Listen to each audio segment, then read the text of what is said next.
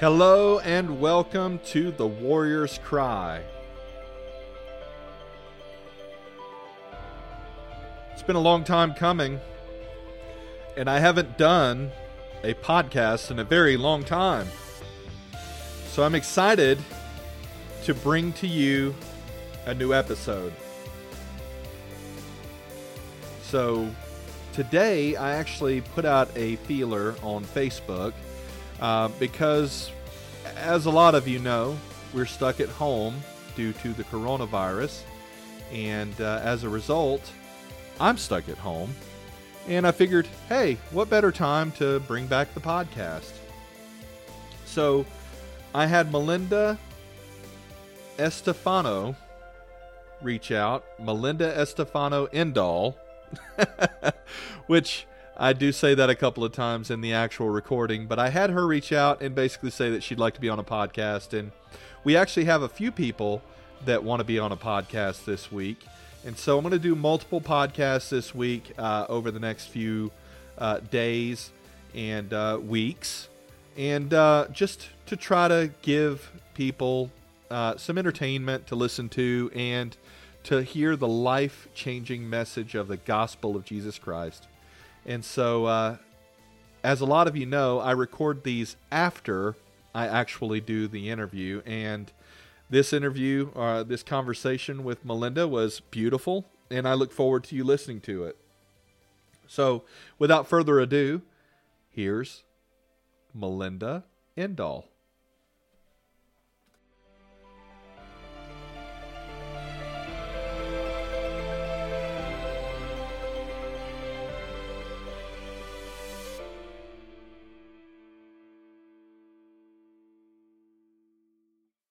So hello and welcome to The Warrior's Cry, COVID-19, Stuck in the Home Edition, Episode 1. I was bored today, and so I reached out on Facebook and sent out a request for people to join on podcast. And one of my favorite people in the whole world, Melinda, reached out and said she'd like to do one. And so I wanted to introduce all my listeners who are going to tune into this episode to Melinda Indahl. Is that how you say it? Yeah. Estefano? Estefano is my middle name. Yeah. Oh, okay. Okay. So Melinda Indahl. Yeah. You have all three names on Facebook, so it's kind of hard for me to. It's the maiden name thing, you know. We girls got to get found by our high school friends, so. That's one good thing about being a guy, right? Right, yeah. No, I don't mind it, but it does make for a mouthful for sure. I answer to just about anything that starts with an M. Melanie, Melissa, Mel, Melly.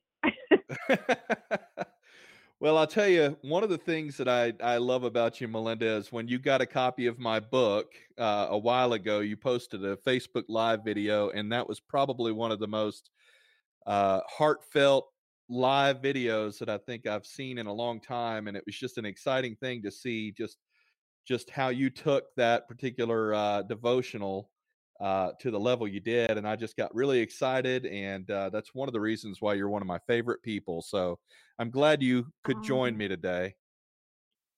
Thank you, James. I love your book. And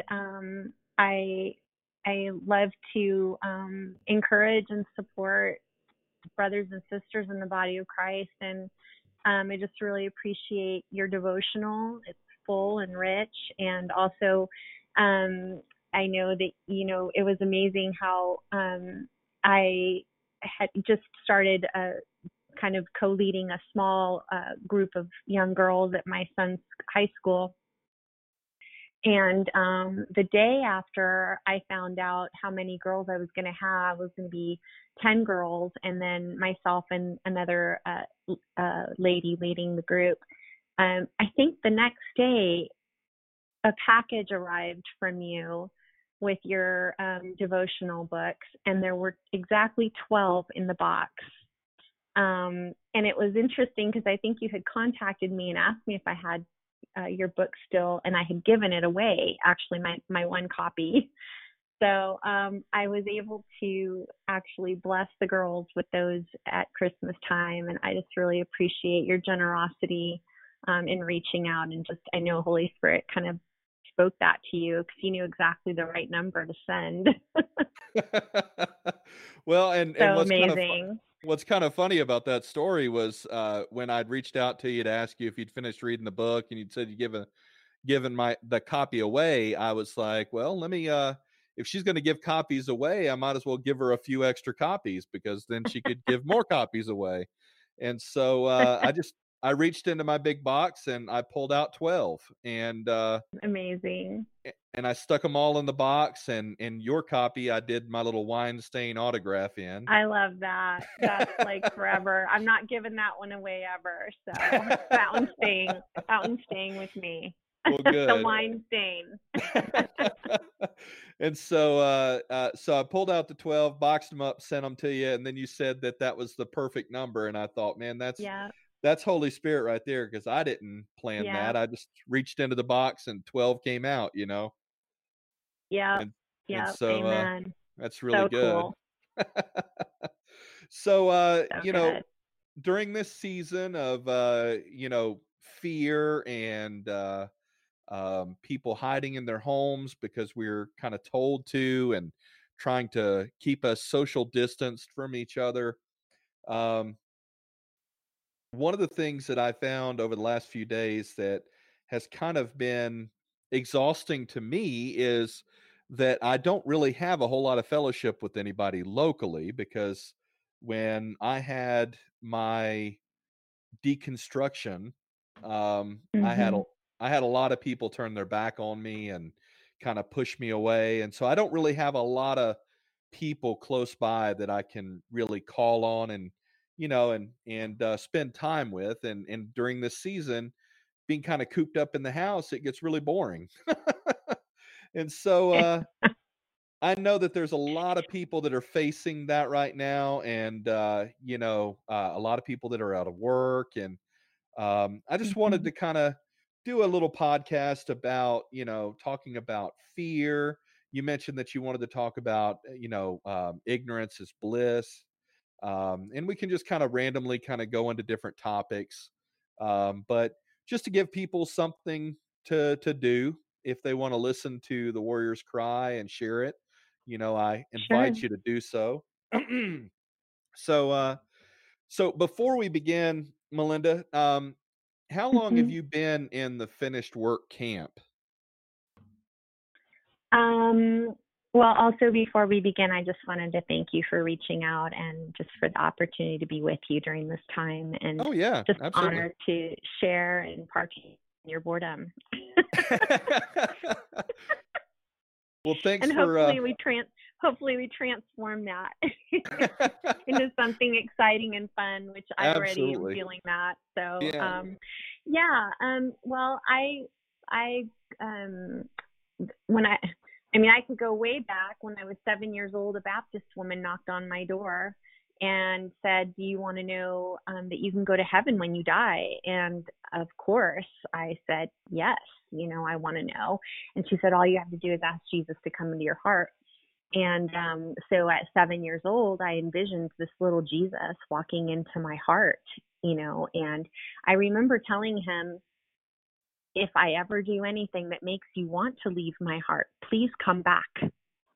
And so that was when I was 7. From there, I went through all different denominations. I was Catholic for a while. I was independent fundamental Baptist for several years. That was my deepest time of like kind of indoctrination.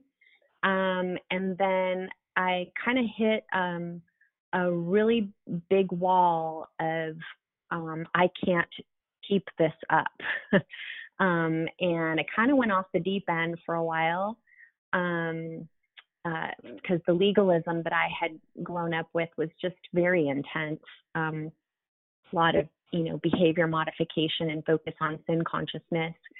And it was a very human-centric gospel that I was kind of involved in. Everything had to do with what I did. And, you know, I was I taught Sunday school. When I was 12, I started teaching Sunday school. I did bus ministry. I knocked on doors. I, led people to Jesus through the Romans road and asked them if they were going to go to hell or heaven, and kind of like what the lady did with me when I was 7. And I kind of was just at a rock bottom, and I had gotten pregnant. I was about to have an abortion. I went to the abortion clinic, and the woman said to me, you're too early in your pregnancy to get an abortion. And when I tell that story, people are like, that's impossible. And I know that was just a supernatural protection. I felt like angelic presence was around me, in keeping me. And so a couple weeks later, I ended up hemorrhaging and losing the pregnancy, losing the baby. And at that point, I said to the Lord, I kind of felt like the prodigal son, if you'll just take me back. I said, I'll never put you in a box again. And so after that, a friend invited me to a non-denominational church, and it was a charismatic church. And I had never experienced like the presence of God in kind of an encounter or in worship like that before. And I went in and just began to feel God's presence, and it was almost too much for me, James. I literally like kind of had to go in like increments of time, because I had never experienced that kind of weighty presence before, and it was almost too much. And so soon after that, I just began to really learn about grace. One of the pastors there had told me, she said, I just feel like the Lord is saying, I'm so pleased with you. I was like, what? He's pleased with me? You can't be hearing correctly, because I'm a sinful worm, That was my mindset. Oh, yeah. And so fast forward to several years, about 4 years ago now, 2016, we were living in Europe, and we had no community there. It was, there was a few international churches that we were able to go to, but they were really far away. And so it was really a time of isolation for me and solitude. And so I was on Facebook one day, and I saw a friend who posted a scripture, and I read the scripture, and it like was a lightning bolt in my being. I said, what is this? And she said, this is the Mirror Bible. I was like, what? I have never heard anything like this before. And so I went on Amazon and I ordered the Mirror Bible. It was the red one at the time, François du Toit's Mirror Bible. And underneath there it said, if people that have ordered this book have also ordered these, and it had John Crowder's Mystical Union and The Ecstasies of Loving God. And so I ordered those as well. And that began to literally, I thought to my, I was speechless. I'm like what I am right now. Like, what in the world? Where was this? This is really good news. Like, this is almost too good to be true. Like, my brain was almost like exploding with the things that were being explained and revealed and shown to me about the goodness of God, about the cross and everything that Christ accomplished and finished and completed. Just our origin, where we came from. We came from a Trinity that absolutely loved one another, that loves one another. It was mind-boggling. And I told my husband, I said, honey, you have to read this book. And I remember walking in on him one day. He was laying on the couch with Mystical Union opened up on his chest, and he had tears rolling down his eyes. And I said to him, what's going on? He goes, why haven't we ever heard this before? And so yeah, that kind of was a kind of not brief, but kind of a synopsis of the journey that the Lord had me on in wooing me and drawing me in and revealing himself to me. And nobody beat me over the head. Nobody yelled and screamed. Nobody was, you know, frothing at the mouth or sweating or crying out like I was used to, you know, from my Baptist days. It was just very quiet, tender, good, and kind. And it was a kindness that I had never experienced before. A fatherhood and a motherhood and a brotherhood that was so real and so all-encompassing and so loving and so intent on my benefit. It caused me to feel so secure, to realize, I think the last thing that really kind of began to crumble for me was penal substitutionary atonement. And, you know, learning through, as I joined Caris Seminary, John Crowder's online school, and got to hear Eric Wilding and Rod Williams and C. Baxter Kruger and Matt Spinks. They really began to unfold scripture to me. And when C. Baxter taught us about the Trinity, and how the Father loves the Son, and the Son loves the Father and the Spirit, and they all love each other, and they're face to face. And God was in Christ, reconciling the entire cosmos unto himself, realizing that Father could never turn his back on his Son. And when Jesus cries out, he cries out of our pain and our darkness and our feeling of separation, our feeling of isolation. You know, he wasn't crying out of his own. And that just really eradicated my whole mindset around around life and salvation and everything. That, and then, you know, where it took me there, then the last one was my belief in eternal conscious torment. And the Lord actually really just took me into that. And he said, I just want you to look for wherever hell, Sheol, Tartarus, Hades, Gehenna are mentioned. Just look at those verses and look at those words. I was like, you know what? This doesn't mean what I always thought it meant. And so in the end, every rock that he had me turn over was, I found goodness. I found his love. I found that he was really finding me. I found that really he had been pursuing me. And everything initiates in his pursuit and his initiation of us, of relationship and intimacy and union with us. And it's magnificent. That's so good, Melinda. Thanks for sharing that. Yeah, thank you. So, you know, my introduction in all this was I met, and I'm sure you know of him on Facebook, but I met Anthony Golden. Anthony. Yeah, I met him through Facebook. And we had a mutual friend, and he sent me a friend request, and he just started commenting on a lot of my posts. And before I had my awakening / deconstruction / reconstruction / everything. Yes.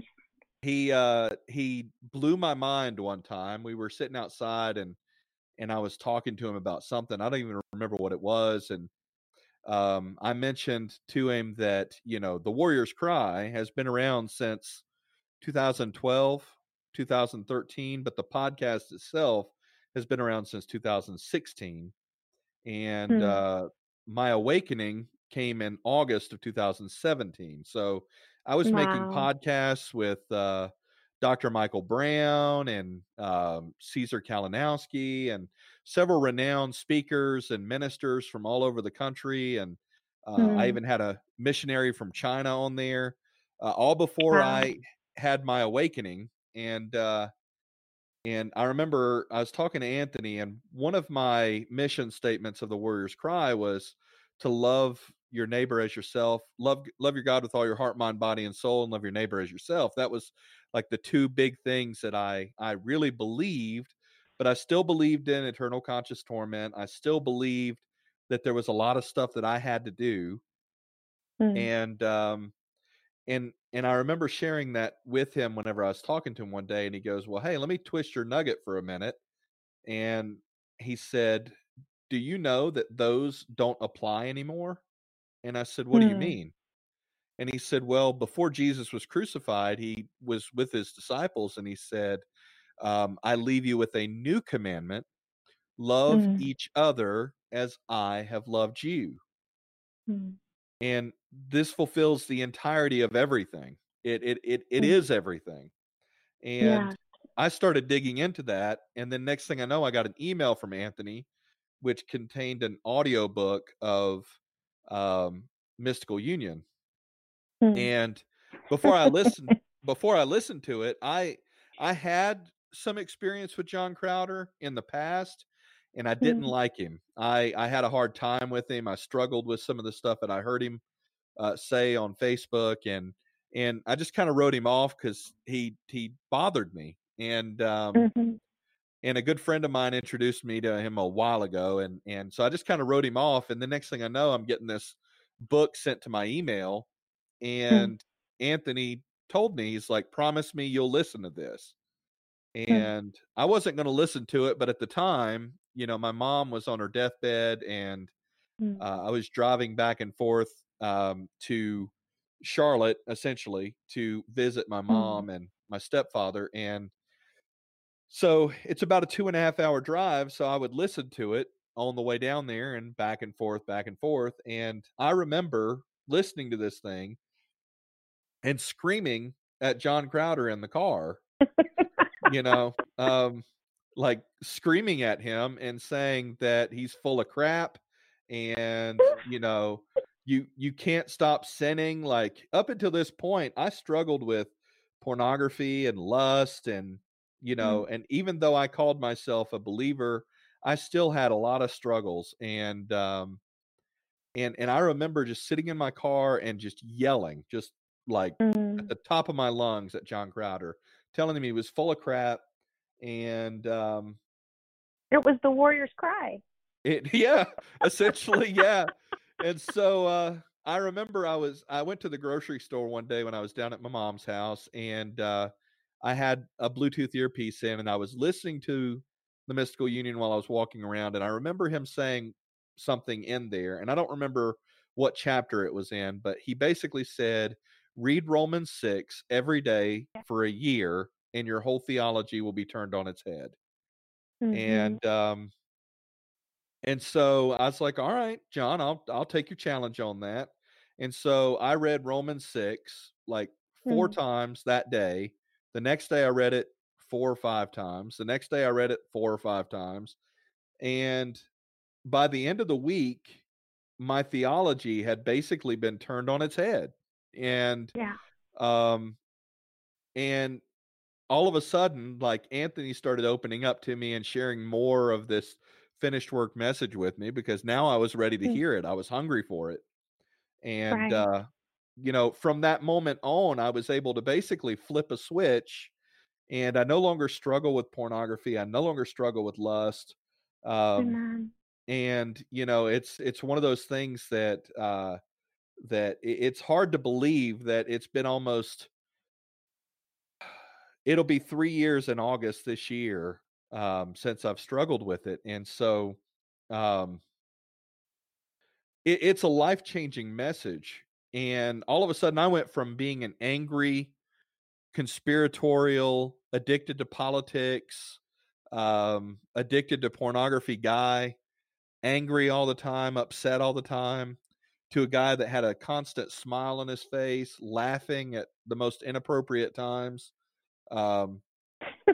And, you know, and this whole time when I was going through all this, I was on the praise and worship team at my church. And up until that point, I was angry, upset, conspiratorial. I thought you know, everybody was out to get me and, you know, and all this kind of stuff. And then next thing you know, I'm going to practice and I've got a big smile across my face and, you know, and I'm laughing and I'm just joyful.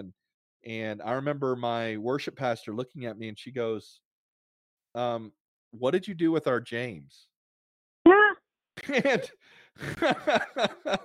And so I started sharing the finished work message, and I started sharing all of this stuff in our green room, and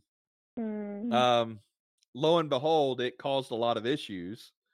And I ended up stepping down from the praise and worship team and leaving that church because I essentially offended somebody, because we were talking one Sunday about unbelievers and how we got to reach out to them. We got to reach out to them. And I looked at the lady that was saying that and I said, I don't believe in calling them unbelievers anymore. And she looked at me and she said, what do you mean? And I said, every knee will bow, every tongue will confess that Jesus is Lord. You know, it doesn't matter who they are. It doesn't matter if they're Buddhist, Muslim, Mormon, atheist, Satanist, whatever. They're all going to bow their knee and they're all going to see that Jesus is Lord. So I don't call them unbelievers. I call them pre-believers. And so she's good. And she changed the subject immediately. And I knew at that point that I had offended somebody in the room.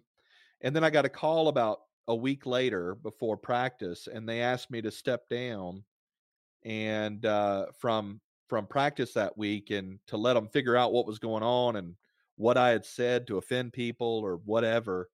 And so I took that opportunity just to kind of step back and take a breath and spend time on the Church of James, you know? And that's essentially what I've been doing for a long time. And as a consequence of that, I've lost a lot of the fellowship that I had. And one of the things that I am struggling with is, even though I'm not a, what's the word? I'm not a, I can't think of the word.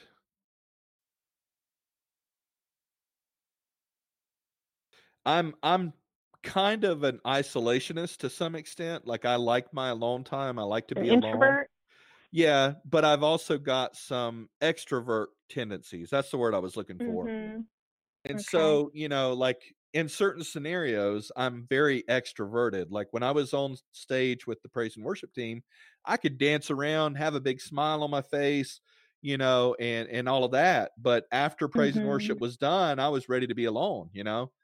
But not having that moment where I can be around people and kind of share my heart, it's really difficult for me. And so that's kind of what I've been going through here lately. And I listened to this. Have you ever watched on YouTube, Good Mythical Morning? Yes. I loved your post today. I haven't had a chance to listen to them, but my kids used to watch them all the time. Yeah. So I'm curious to see the one that you posted about their deconstruction. Well, it's two separate videos. It's about 3 hours long to listen to both of them. But, okay. But, you know, listening to Rhett, I can identify with, a lot with Rhett and Link, both of them. But one of the things that just really struck me today was just listening to them bare their hearts and talk about how their entire faith basically crumbled because they refused to believe in a God that would send people that had no choice to hell.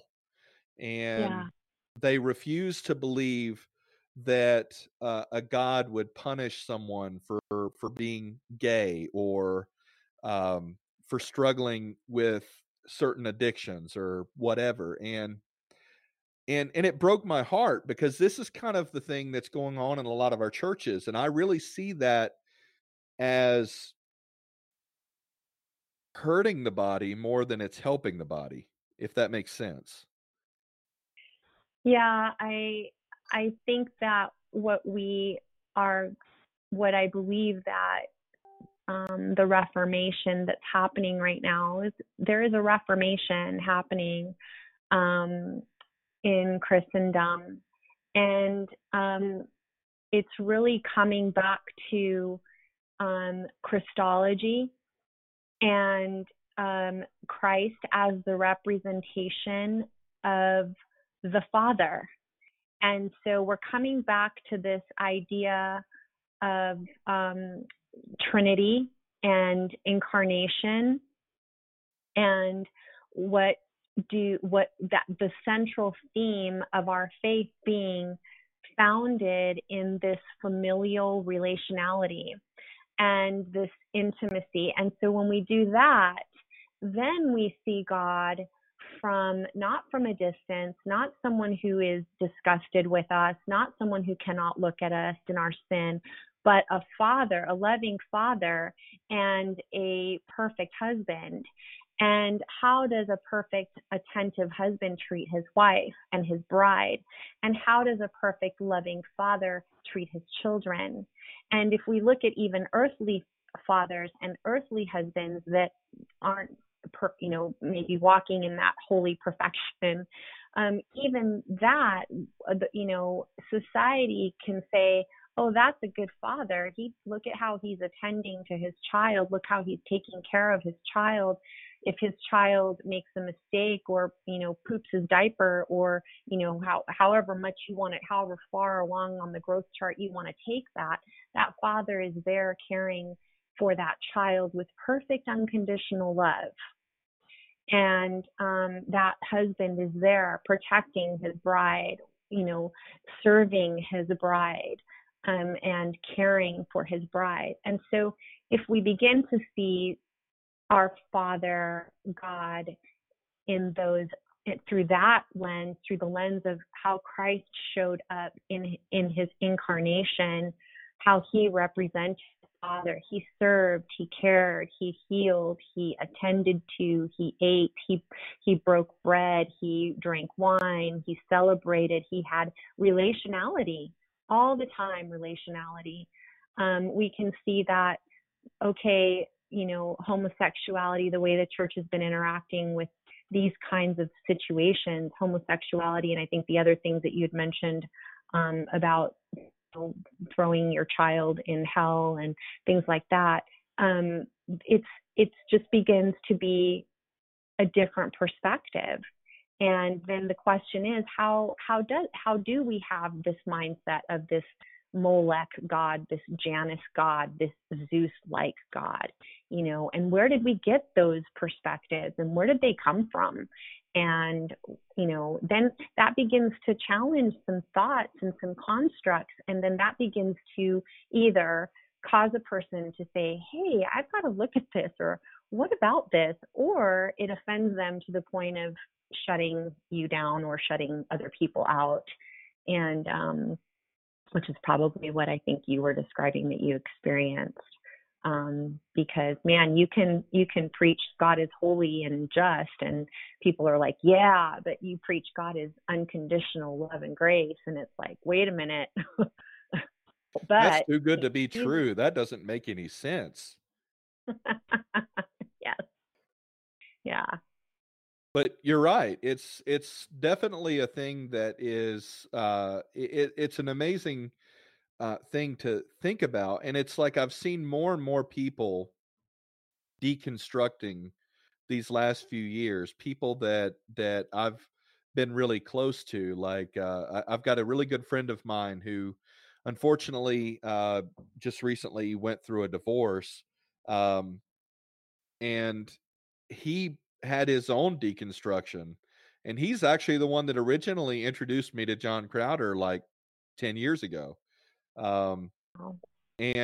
He's going through this situation where his wife and him got married at really young ages, and they've got 5 kids together, and she's getting a little older, and I think she's going through kind of a midlife crisis scenario where she feels like she's never really experienced life. And so she wants to experience life and go out there and do her thing. Right. And not really worry about what it does to him or the kids or the family, but But that's unfortunately what he's going through. And I remember talking to him after all of this, and he had started going to Jewish synagogue. And I remember talking to him one time, and he said that the Jews actually have a better picture of grace than Christians do.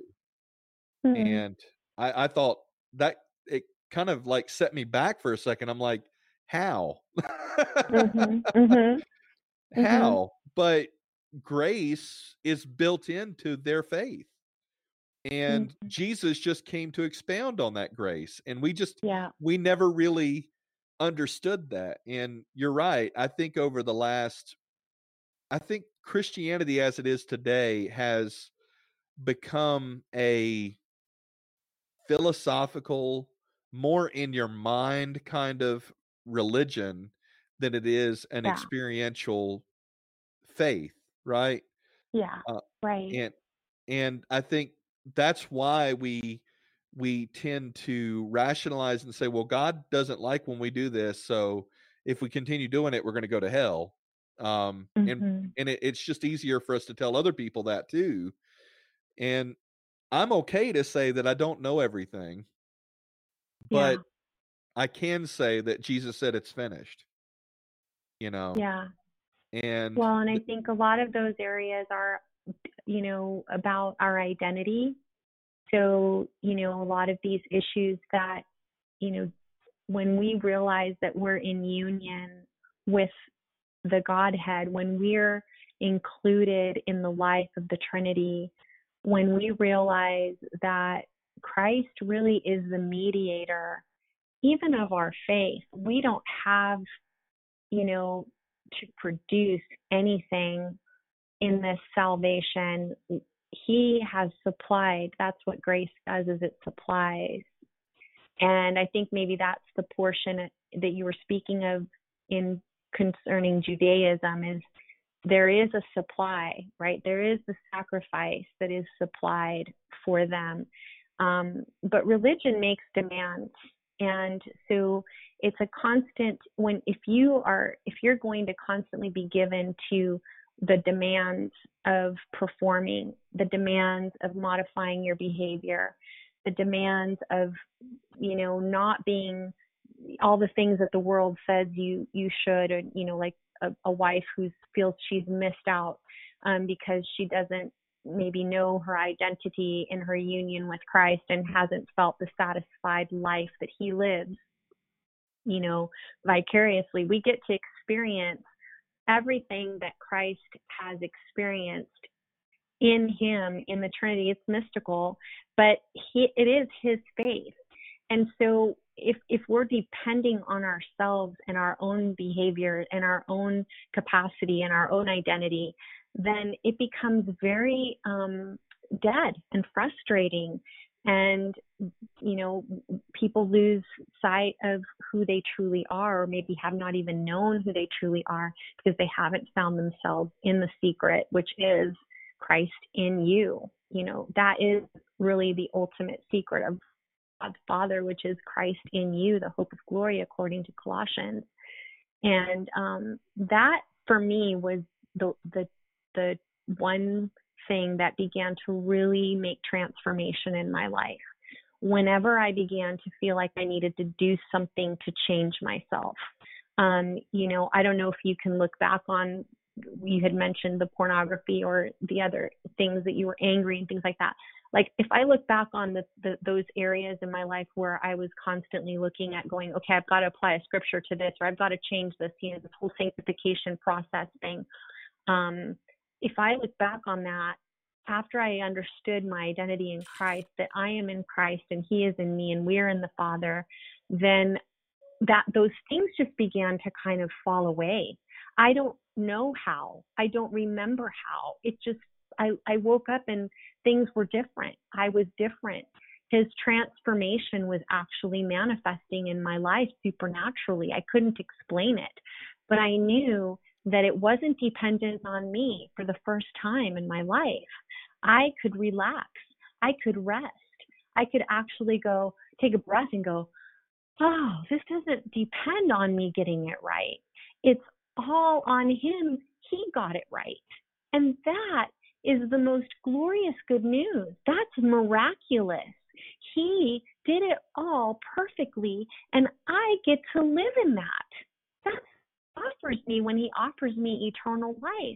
And I don't have to make this whole thing about behavior modification. I get to just live in the reality of who he is, and he's a perfect obedient son. He's perfect worship. He's perfect repentance. All that he has accomplished, I get to be included in, and I get to partake in the divine nature effortlessly. And he's done that. I didn't do that. Christ in me, he did that. I didn't do that. It's so freeing. But if we don't know that, and I don't know my identity, then I start looking for it in all these different places because I'm not satisfied. And we were made to live satisfied. I think it was Brian Schiltz. He sang a song. I can't remember the name of the song, but he was talking about how we were made. No, I'm getting it mixed up. It was John. Dang it. I can't think of his name now. Let me look it up real quick. Santana. Yeah. So his newest album, he made a song on there, and it's called Made for Jesus. And he said that in the song, it basically, he's singing that we were made to walk in the cool of the day. We were made to be in union with Jesus, and we were made to be in communion with Jesus, not just union, but communion. And I remember hearing that song for the first time, and I was doing inventory at work, and I ended up laying down on the floor and just belting out a laugh, because just to know that that Jesus never did anything on his own, that he included us in it. You know, like Romans 6 talks about how we were co-crucified with Jesus, you know, and, you know, in Galatians chapter 2, it talks about that we were crucified with Christ, and we were co-buried, and we were co-resurrected, and now we are seated in heavenly places at the right hand of Jesus. He never did anything on his own, but he included us in it, you know, in every part. Yes. Even in the ascension, like I was reading about the ascension the other day through C. Baxter, and he was like, we never talk about the ascension, but do we understand that the ascension means that a human being is seated at the right hand of Almighty? Like, it's truly miraculous when we think about that. And, you know, he has included us even in that, to be co-seated with him. It's spirit, you know, it's spirit. And it's you have a lot of Christians out there that preach that Jesus is no longer in the flesh. You know, you've got people like T.D. Jakes, who believes that there is no Trinity, and that Jesus is just a manifestation of the Father and a manifestation of the Holy Spirit. I really don't understand how they get to that, but, you know, we are seated in Jesus. Like, literally, Jesus is flesh in the Trinity. Yeah.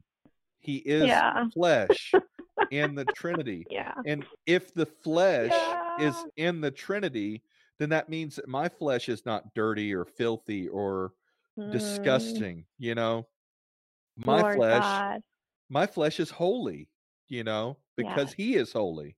It's like, sorry, go ahead. Yes. Go ahead. Well, just was going to say sanctification. I love what John says. Sanctification is not a process. You know, aren't you glad that circumcision isn't a process? You know, aren't you glad that circumcision is a one-time deal? You know, and I love what you were saying about Romans 6 as well. Romans 5 and 6. I lived in those chapters. I still go back and live and dwell in those chapters, because they tell me who I am. And this world's mindset, this world system. I was reading one day in John, and 1 John says, "Love not the world, neither the things that are in the world. For if anyone loves the world, the love of the Father is not in him." And I, of course, you know, this all this is, you want to call it deconstruction. I call it looking through the lens of Jesus, right? Now, every single scripture that I ever feel demands something of me, I look now through Christ, because he fulfills all the demands. And so that scripture was one of those that felt like it was demanding something of me. And so I said, Father, what is this about? And he said, if you look at the world system, it demands performance, and it gives reward based on performance. So it's about reward and punishment.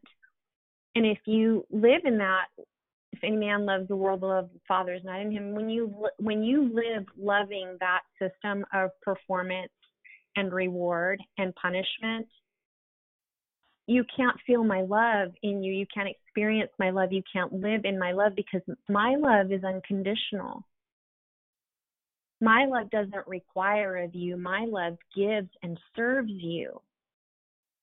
And so when I began to understand that this love is so reliant and dependent and sourced only in him, then it began to free me from me having to do something, perform something, be something. I began to experience what it felt like to be identified in that love. And I think, like François says in the Mirror Bible, we're experiencing an identity crisis, and that causes so much confusion. When we come back to the fact that God is love in his triune being, and we were born out of that love, that is who I am. Those things begin to fall away. And you're right. My flesh is like his flesh. It's, he entered our flesh and he conquered it. And he, beat back the darkness and the confusion of that fallen mindset that my flesh had. And he took me into himself and crucified me with him in a mystical way. And then we were co-buried and co-died, co-buried, co-resurrected, and co-ascended, just like you were saying. That it's a great mystery, but when Holy Spirit resonates that in your spirit by grace through faith, it's transformational. Nothing is ever the same, and you can't see anything the same again. Everything lives and moves and has its very being in him. Amen. And we don't really understand that. And I think, getting back to kind of where I had my falling out with my church, when I was talking about pre-believers and all of that, it's mm-hmm. like to be able to truly look at someone and realize how loved they are by Father. Yes. Yeah. No matter. It's beautiful. Amen. It's so freeing. It is. It's so freeing. Absolutely. It frees me from, if I truly enter into the depth of it, it can free me from judging. It can free me from having to fix them. It can free me from feeling like I have to save them or rescue them or control them or change them. Like, freedom that comes from that mindset alone, like that all really does mean all. It's amazing. It ultimately doesn't matter what we have done in our lives. Jesus took it all on himself and crucified it. Yeah. It ultimately doesn't matter. And to be able to look at my brother and my sister, whether they, think they are a Buddhist or a Satanist or a Mormon or whatever, it doesn't matter. Whatever they think they are. Whatever they think they are, they are included, because everything lives and moves and has its very being, its very existence, its very breath is in him, . He holds all things together. And there is not anything that is held together that isn't held together in him. By him, all things consist. The cosmic Christ. Completely reconciling the entire cosmos unto himself. Behold the Lamb of God who takes away the sin of the entire world, the entire human race, all of it, takes all of it away. I mean, yeah. So speaking some hope right now, since a lot of us are stuck in our homes and, you know, and told not to leave our homes. And, you know, this morning I got out of my house and went to the grocery store for the first time in 5 days. I haven't been out of the house except for to walk my dog around the neighborhood. And and I just saw fear all over everyone's face. And this performance gospel that we've been talking about, this teaching that a lot of churches teach that God is punishing us for our disobedience and all of this kind of stuff. And, you know, I got to thinking the other day, and I posted it on Facebook about how I've even seen some people posted on Facebook that the coronavirus, that COVID-19 is a judgment from God, and that he is pouring it out on our disobedience, and that we need to, you know, turn to him and pray, and he'll heal our land.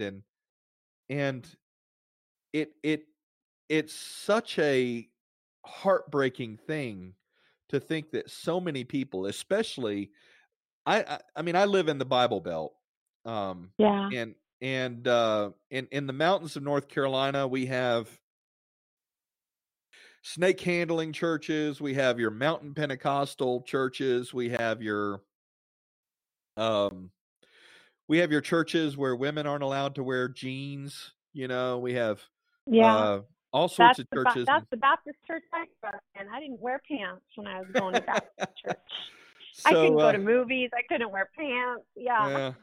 So it's, you know, and I was out, and I talked to the cashier, and I was like, how are you coping with all of this? And she said that she's having a hard time because she sees so many people, you know, coming into the store and reacting out of fear. And, and I'll admit, some of that fear has kind of gotten a hold of me. And I don't want to be fearful. I don't want to be afraid.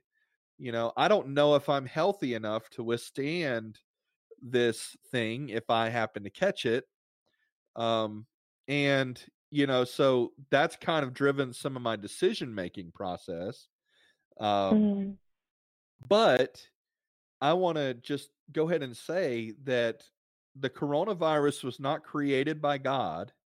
It was not poured out upon all mankind because of our disobedience. None of that is true. And if you're hearing it, if you're hearing it from your pastors, if you're hearing it from your church, if you're hearing it from your believing friends, that is a lie from the pit of hell if there ever was one. Because I just don't believe that Papa would ever do something like that to his kids. And I just wanted to kind of send this encouragement out to anyone that may be listening to this podcast, that, you know, we're all having to self-contain. We're all having to self-quarantine and social distance, but this is not something the enemy did, or that God did. And don't even blame the enemy, because the enemy's defeated.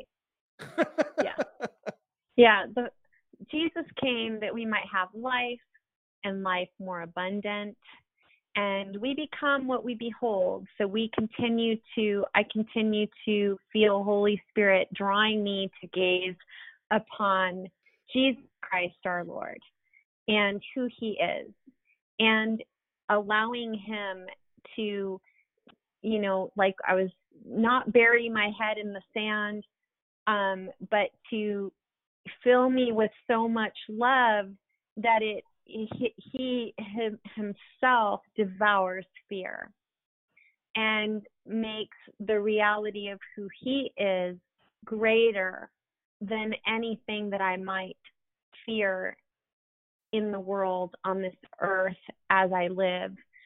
So since I live and breathe and have my being in him, I am able to continue to feel his love, and his love just does not allow fear. They can't dwell together. And so if you're feeling fearful, oh, thank you, Father, for your goodness. If you're feeling fearful, it's okay. It's not your fault. You're not a bad believer. You're not a bad Christian. It's not that you don't have enough faith. It's okay. First of all, you know, I would say stop trying to fix not, you know, being fearful, or stop trying to make yourself not be afraid. Instead, just look at Jesus and let him love you. And that allowing him to know that you're in union with Father, Son, and Holy Spirit, and that you didn't do that. You didn't do anything to get there. There's nothing you can do to remove yourself from that truth. And in that place of absolute, perfect, uncreated light, uncreated love, uncreated life, you are held. Oh, Lord. And it's so real. It's more real than any fear that we might experience. And so he is able to take those places where we might feel fearful, where we feel out of control, where we feel, a lot of people are feeling just the pressure of the unknown. What does this mean? What's going to happen?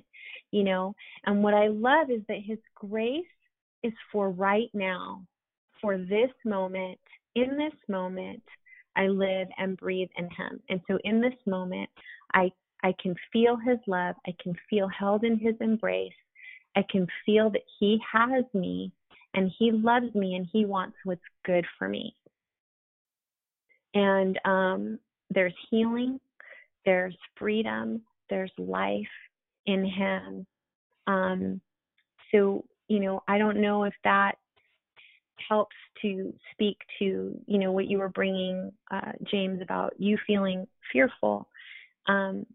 I know it kind of sounds, sometimes it sounds so mystical and so lofty that it feels like it's not tangible, or, you know, how do I hold on to that? And all I can say is that, you know, that scripture that you were talking about in Chronicles, I know I've heard a lot of people quoting that if we will, you know, heed to his commandments and repent and obey, then he will hear our cry and he will heal our land.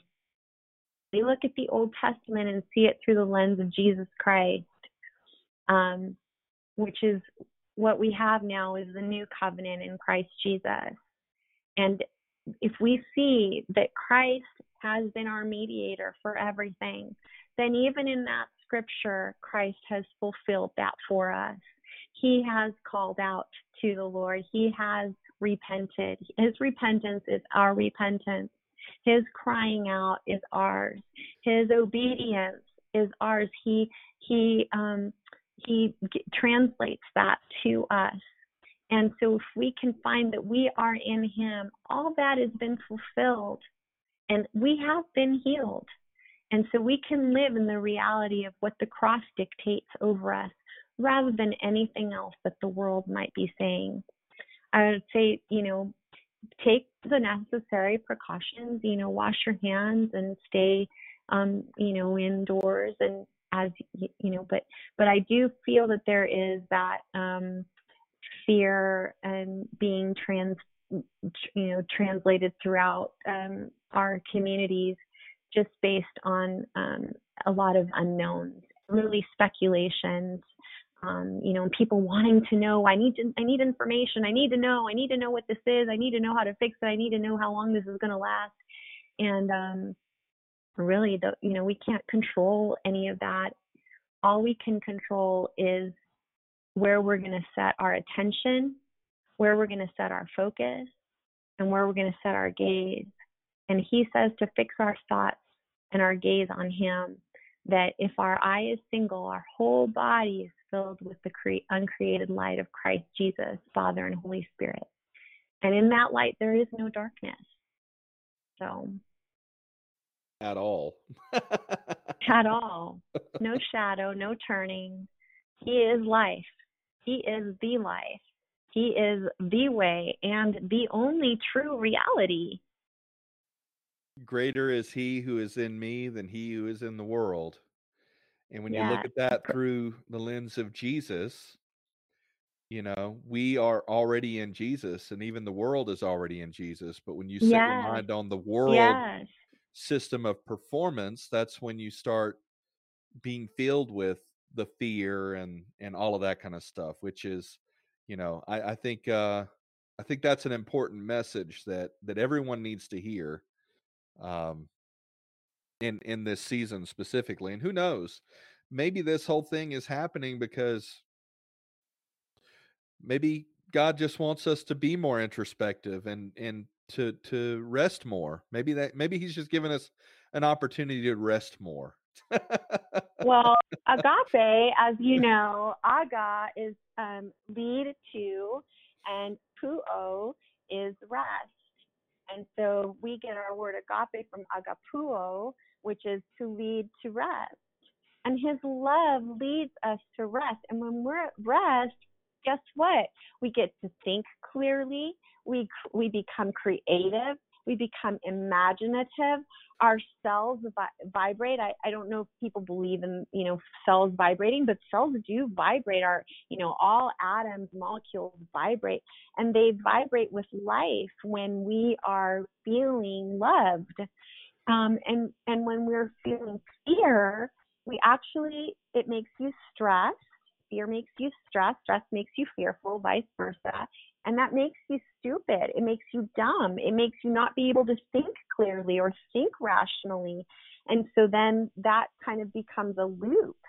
So we have to be mindful that when we look at love himself dwelling in us, he wants us to experience life and feel confident and feel secure and feel creative and imaginative and free, not, you know, locked in a loop of, you know, darkness and confusion and I don't know, and then, you know, kind of dumbs us down. And those are kind of scientific kind of things that scientists have found as they have studied people in stressed conditions. So, you know, that love is definitely the freedom for us to be able to rise above and think clearly and see clearly. And that is that he is supreme. He is supreme authority, and all other things are under his feet, including COVID-19. Amen. Yeah. I can't remember. I was being silly one day, and I wrote Corona Victus. And Victus is, Corona in Spanish is the crown. And I just see the crown of Christ, Jesus, our King, the King of Kings. And Victus is, you know, victory or including in the way of life. And so I feel like, you know, his crown crowns us with victory and his way of life, you know.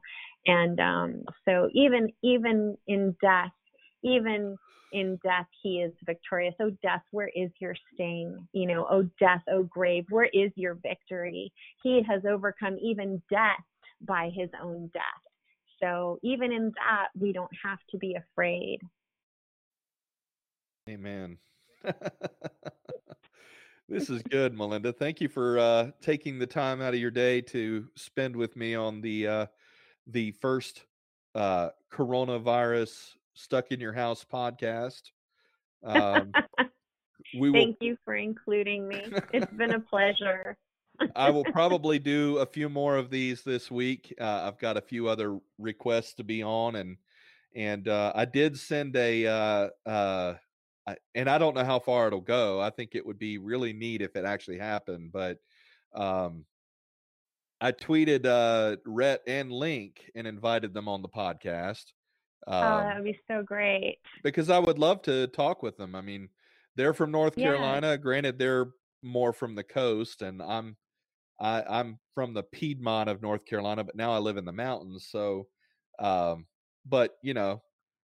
He made one thing that was he made a statement on his deconstruction video that I thought was really interesting. And he said that deconstruction in North Carolina is impossible. And I wanted to share with him that it's not. Right. Because I did, even though I've lost a lot of relationships in the process, you know, I've gained a lot in the process as well. So, yeah. Yeah. But anyway, we're going to go ahead and start wrapping up this episode.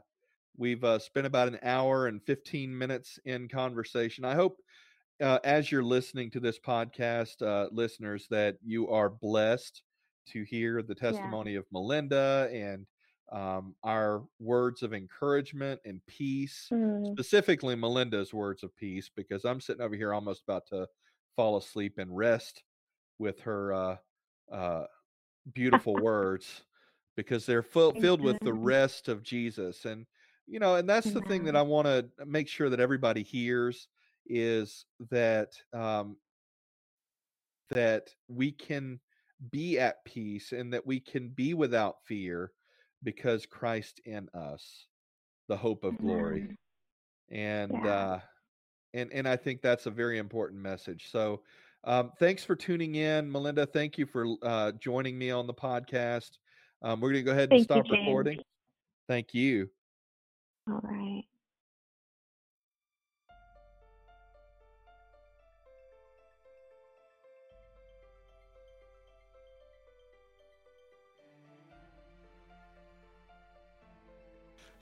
So we just had a great conversation with Melinda, and I hope you enjoyed it. I hope you were able to hear the hope and the joy in our conversation. And I hope you were able to pull away something that made your day better. So before we close out the end of the podcast, I just wanted to invite you to go to TheWarriorsCry.com, where you can click on my t-shirt link at the very top, and you can actually browse the t-shirts that are available on my Teespring store. And you can also click on the link that takes you to my Amazon store, which allows you to purchase The Song of You, which is the devotional that we talked about a little bit in the very beginning. Anyway, I just want to kind of share this with you today. If you liked the video, share it with your friends. Tell them about it. Send Melinda a friend request, because she's an amazing friend to have on Facebook. But I just wanted to share this with you today and share the hope and the joy that is found in Jesus. Love you guys, and I hope you have a great day.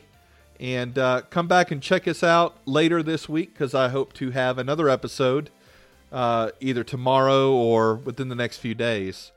But until then, take care of yourself, be safe, and love each other as Jesus loved us.